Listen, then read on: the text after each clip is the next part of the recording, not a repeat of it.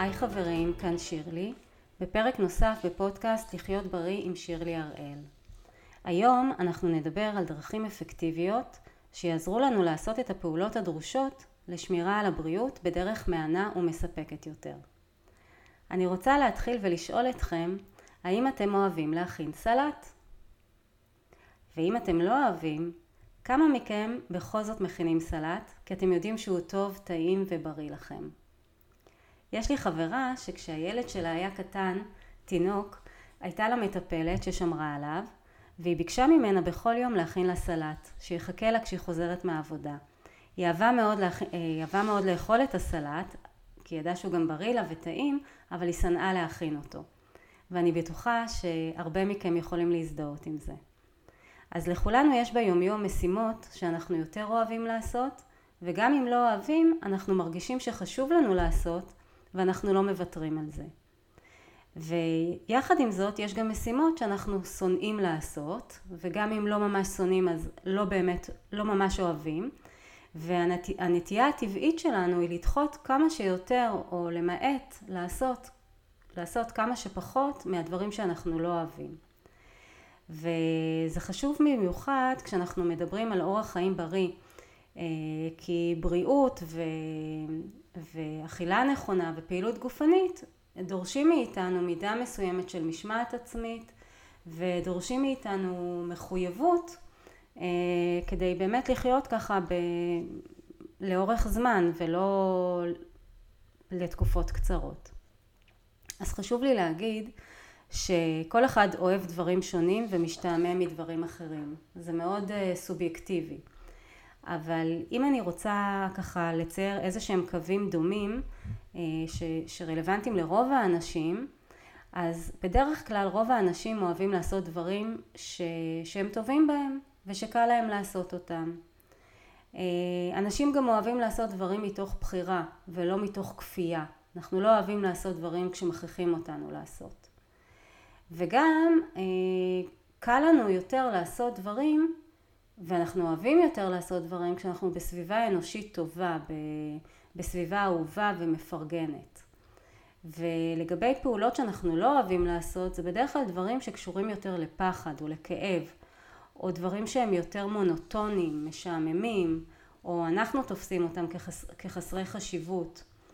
אה, ותחשבו באמת גם אתם על פעולות שאתם אוהבים לעשות, ולעומת פעולות שאתם לא אוהבים לעשות. בעצם מה יש שם? מה, מה גורם לכם לאהוב את הפעולות שאתם כן אוהבים לעשות, ו, ומה יש בפעולות שאתם לא אוהבים לעשות? למה אתם שונאים לעשות אותן?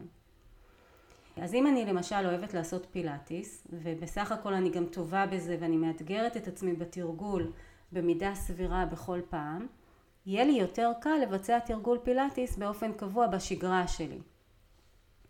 אבל אם אני שונאת להתעמל, כי זה קשה לי, כי זה מתיש אותי או משעמם אותי, אני אבחר לעשות המון דברים לפני ו- ולדחות את זה, וכשיגיע הלילה אני כבר אהיה עייפה ואני אלך לישון. איך אמרה לי פעם מישהי? תמיד כשאני רוצה לצאת להליכה, אני פתאום רואה כמה הבית מלוכלך, ואז אני חייבת לנקות. אני לא יכולה לצאת להליכה ולא לנקות את הבית. ואז היא מעדיפה לנקות את הבית ואת ההליכה היא דוחה ודוחה כי יש משימות יותר חשובות וכמובן שבסוף היא גם לא עושה את ההליכה. אז כמו שאמרתי לכל אחד יש את העדפות האישיות שלו אבל תשימו לב איך אה, אנחנו נוטים כמה שיותר לדחות דברים שאנחנו יודעים שהם אה, יהיו לנו קצת יותר קשים. אה, ובכל זאת אמרנו שכדי ליהנות מגוף בריא גם עכשיו וגם בעתיד אנחנו צריכים להשקיע, אנחנו צריכים לעשות דברים גם אם לא מתחשק לנו כל כך לעשות. אה, כי אם אנחנו נעשה רק מה שמתחשק לנו אז זה לא תמיד יוביל למקום אה, בריא. אז איך עושים את זה? אני אתן פה שלושה כלים שאני מוצאת שהם אפקטיביים והכלי הראשון שלדעתי הוא הכי אפקטיבי גם לי וגם לעוד אנשים שאני מלווה הוא חיבור לערכים. ומה זה ערכים? ערכים זה הדבר, הם ערכ, ערכים הם הדברים שהכי חשובים לי בחיים. למשל עבורי ערכים משמעותיים הם משפחתיות, אה, שמירה על אורח חיים בריא וצמיחה והתפתחות. לאדם אחר יכול להיות יכולים להיות ערכים אחרים, למשל אומץ, הרפתקנות, נאמנות, נתינה. לכל אחד מאיתנו יש בעצם בנק ערכים, ואם אנחנו חיים בהלימה לערכים האלה, אנחנו בדרך כלל שבעי רצון. ובהקשר שלנו היום, אם המשימות שדרושות לשמירה על אורח חיים בריא יהיו מחוברות לערכים החשובים לנו, יהיה לנו הרבה יותר קל להתמיד בהן. ואפילו אנחנו נרגיש תחושה של שליחות כשאנחנו מבצעים אותן. אז אני אתן דוגמה מהחיים שלי. אני למשל לא אוהבת לבשל, בטח לא מאכלים מורכבים שדורשים להיות שעות במטבח. לי זה נראה משעמם, זה מונוטוני, זה מרגיש לי בזבוז זמן. אה, ובכל זאת אה, הייתה סיטואציה שהבת שלי סיימה קורס של חודשיים בעיר הבה"דים, אחרי שהיא הייתה, עשתה גם טירונות. אה, במהלך החודשיים האלה היא כמעט לא הייתה בבית, והיינו צריכים לנסוע אליה לטקס, לטקס הסיום, והיה גם זמן שבו יכולנו להיות איתה לפני ואחרי הטקס ולהביא לה אוכל ולהיות איתה. אז אני שאלתי אותה כמובן איזה אוכל היא רוצה שנביא לה, והתשובה המפתיעה שלה הייתה שהיא רוצה קובות מתפוחי אדמה. זה מאכל שאימא שלי מכינה לילדים מדי פעם, וזה מה שהתחשק לה. אבל מה, יצא שבדיוק באותו שבוע אימא שלי לא הרגישה כל כך טוב, וגם המזגן במטבח לא בדיוק עבד, וזה ממש לא היה מעשי לעמוד כל כך הרבה שעות במטבח ולטגן ולהכין את הקובות. היא הבטיחה להכין לה לשבוע אחר כך, כמובן זה מה שהיה, היא הכינה לה קובות אה, טעימות ויפות, אבל אני אמרתי אין מצב שאני אגיע לטקס סיום של הבת שלי, אחרי חודשיים שהיא לא הייתה בבית, ו... וביקשה את הקובות האלה שאני אגיע בלי הקובות. למה? כי אצלי משפחתיות זה ערך עליון. אם הבת שלי ביקשה, אין מצב שאני אגיע לטקס בלי הקובות. אז לקחתי מאמא שלי את המתכון, ואני זוכרת שמהבוקר של יום הטקס התחלתי להכין את הכל לפי השלבים, ומי שיודע זה, יש פה חתיכת עבודה. לטגן את הבצל ואת הבשר ולבשל בנפרד את תפוחי האדמה ולהכין אותם למחית וכולי וכולי.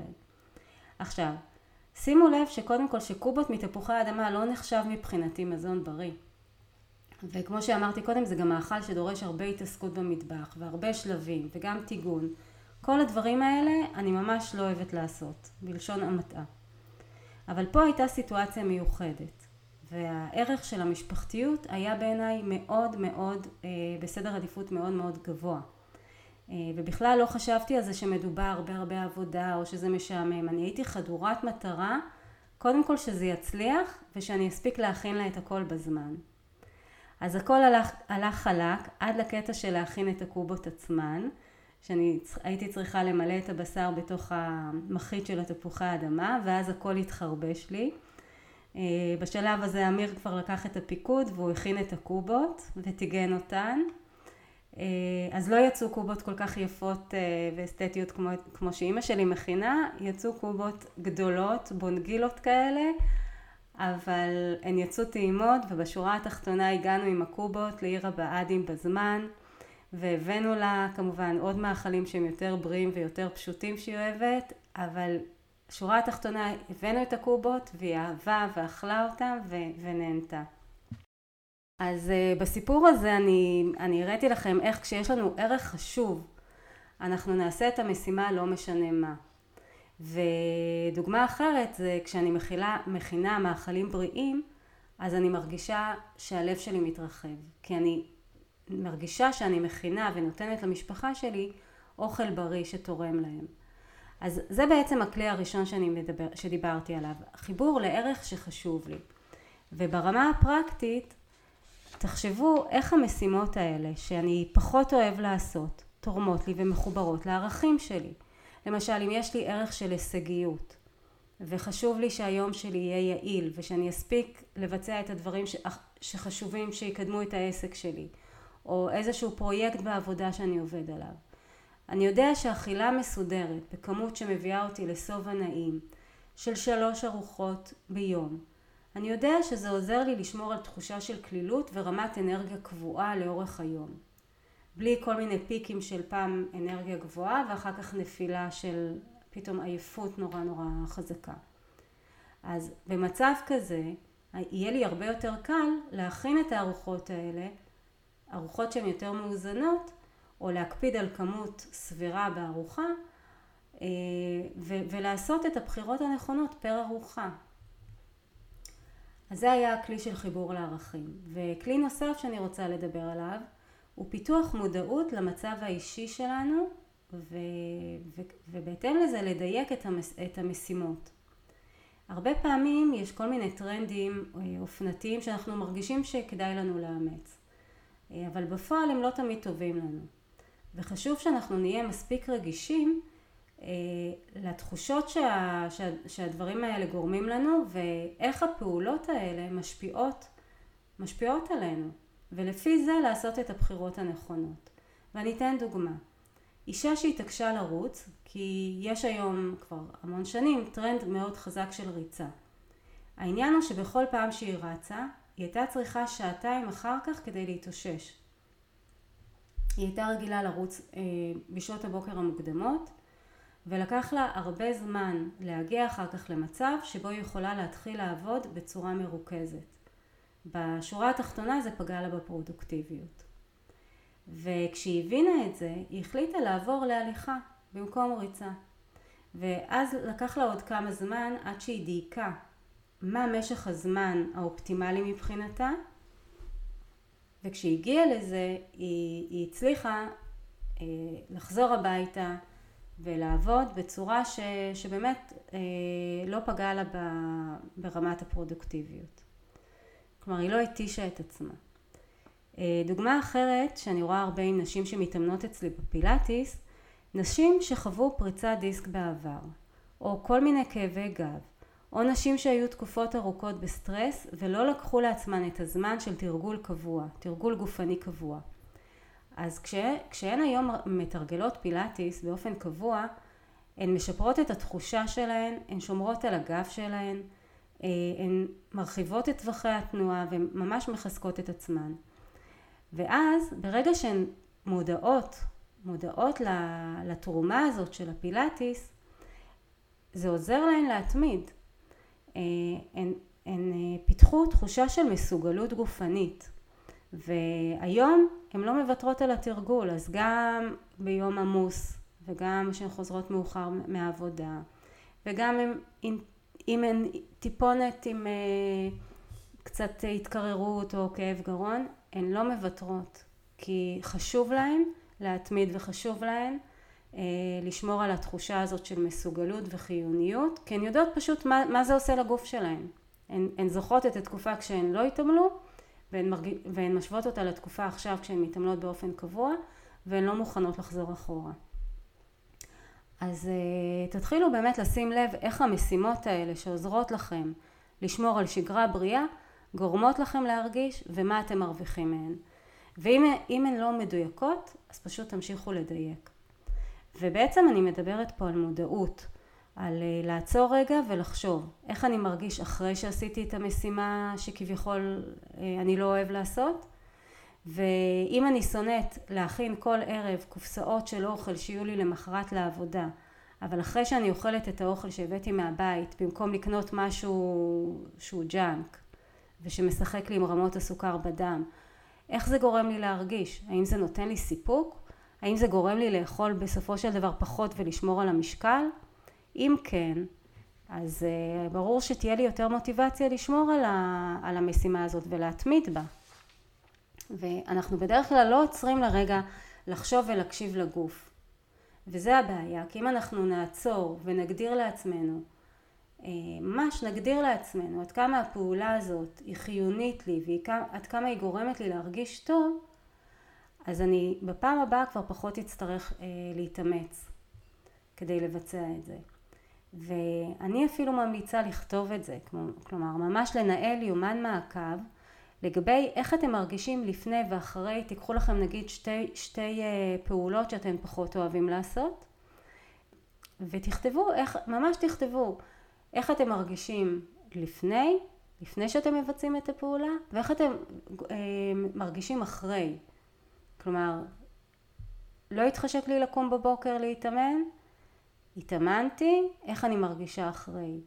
לא התחשק לי לחתוך סלט, אבל בכל זאת חתכתי סלט, איך אני מרגישה אחרי, אחרי שאכלתי את הארוחה שהיא מבוססת על סלט. ואז גם אנחנו, במצב שאנחנו רושמים את הדברים האלה, אנחנו גם יותר מיינדד לנושא, אנחנו יותר מפוקסים על הנושא הזה, וגם זה מראה לנו שחור על גבי לבן את ההשפעה של כל משימה כזאת על ההרגשה שלנו. אז זה היה הכלי השני של פיתוח מודעות ולתחושה ש, שהמשימות השונות גורמות לנו ו, ודיוק של המשימות כך שיתאימו לנו. הכלי השלישי שאני רוצה לדבר עליו הוא לחבר בין דברים שאתם אוהבים לעשות לאותן הפעולות שאתם פחות אוהבים לעשות. למשל, אני מאוד אוהבת להקשיב לפודקאסטים, אז אני יכולה להקשיב לפודקאסט כשאני מבשלת, או כשאני מכינה קופסאות אוכל לעבודה. אני יכולה לצאת עם חברה טובה להליכה בחוץ, ואז אנחנו גם מחזקות בינינו את הקשר וגם עושות פעילות גופנית. ובאמת פה יש מגוון של דרכים, אין סוף דרכים, לשלב בין פעולות שאתם אוהבים לפעולות שאתם פחות אוהבים לעשות, אז באמת תהיו יצירתיים ו, ו, ו, ותראו איך אתם יכולים לשפר את ההרגשה גם בדברים, אה, גם בפעולות הפחות נעימות. אה, ובסופו של דבר, אה, אחרי שהזכרתי את כל שלושת הכללים האלה שאני מוצאת שהם אפקטיביים, אני בכל זאת חשוב לי להגיד משהו נוסף. למרות הכל, יהיו ימים שלא יתחשק לכם להתעמל. או לא יתחשק לכם להכין סלט. ופה אני אוהבת את העצה של מל רובינס בנושא הזה, שהיא אומרת do it anyway. לא בא לכם, אבל אתם יודעים שזה טוב לכם, קומו בכל זאת ותעשו את זה. כמו שאנחנו מכינים לילדים שלנו אוכל, גם כשלא מתחשק לנו. כמו שאנחנו עושים קניות בסופר כי אחרת לא יהיה אוכל בבית, אז נעשה, נעשה גם את זה כשלא תמיד מתחשק לנו. אז זהו זה להיום. אה, בפרק הזה אני נתתי שלושה כלים שיאפשרו לכם לבצע בהנאה משימות שדרושות לצורך שמירה וקידום הבריאות שלכם, משימות שלפעמים לא כל כך בא לנו לעשות. דיברתי על חיבור המשימות האלה לערכים שחשובים לנו, דיברתי על פיתוח מודעות לתחושות ולהרגשה שלנו אחרי שאנחנו מסיימים לבצע את המשימה. המודעות חשובה גם כדי שנוכל לדייק את המשימה כך שהיא תתאים לנו יותר וגם כי היא מראה לנו בדרך כלל עד כמה המשימה הלא אהובה כביכול באותו רגע גורמת לנו להרבה סיפוק אחרי. והכלי הנוסף שדיברתי עליו הוא לחבר פעולות אהובות למשימות פחות אהובות כמו הקשבה לפודקאסט או למוזיקה כשאנחנו מבשלים או עושים פעילות גופנית. אז זהו זה להיום, אני מאחלת לכם בהצלחה אני ממש אשמח אם תשתפו אותי עם ה... איך הכלים האלה עובדים בשבילכם ואם יש כלים נוספים אחרים שעובדים לכם אני גם אשמח שתכתבו לי. אם נהניתם ונתרמתם אתם מוזמנים לשתף את הפרק הזה ברשתות החברתיות. אתם יכולים ליצור איתי קשר גם דרך האתר שלי שירלי הראל וגם ברשתות החברתיות בדף הפייסבוק שלי ודף האינסטגרם שלי. אז נתראה ושרק נמשיך להיות בריאים ומאושרים. כל האמור בפודקאסט לחיות בריא עם שירלי הראל הוא בגדר מידע כללי בלבד ואינו מהווה טיפול אישי או ייעוץ תזונתי אישי. לפני ביצוע ההמלצות שהובאו בתוכנית יש להיוועץ ברופא או באיש מקצוע אחר.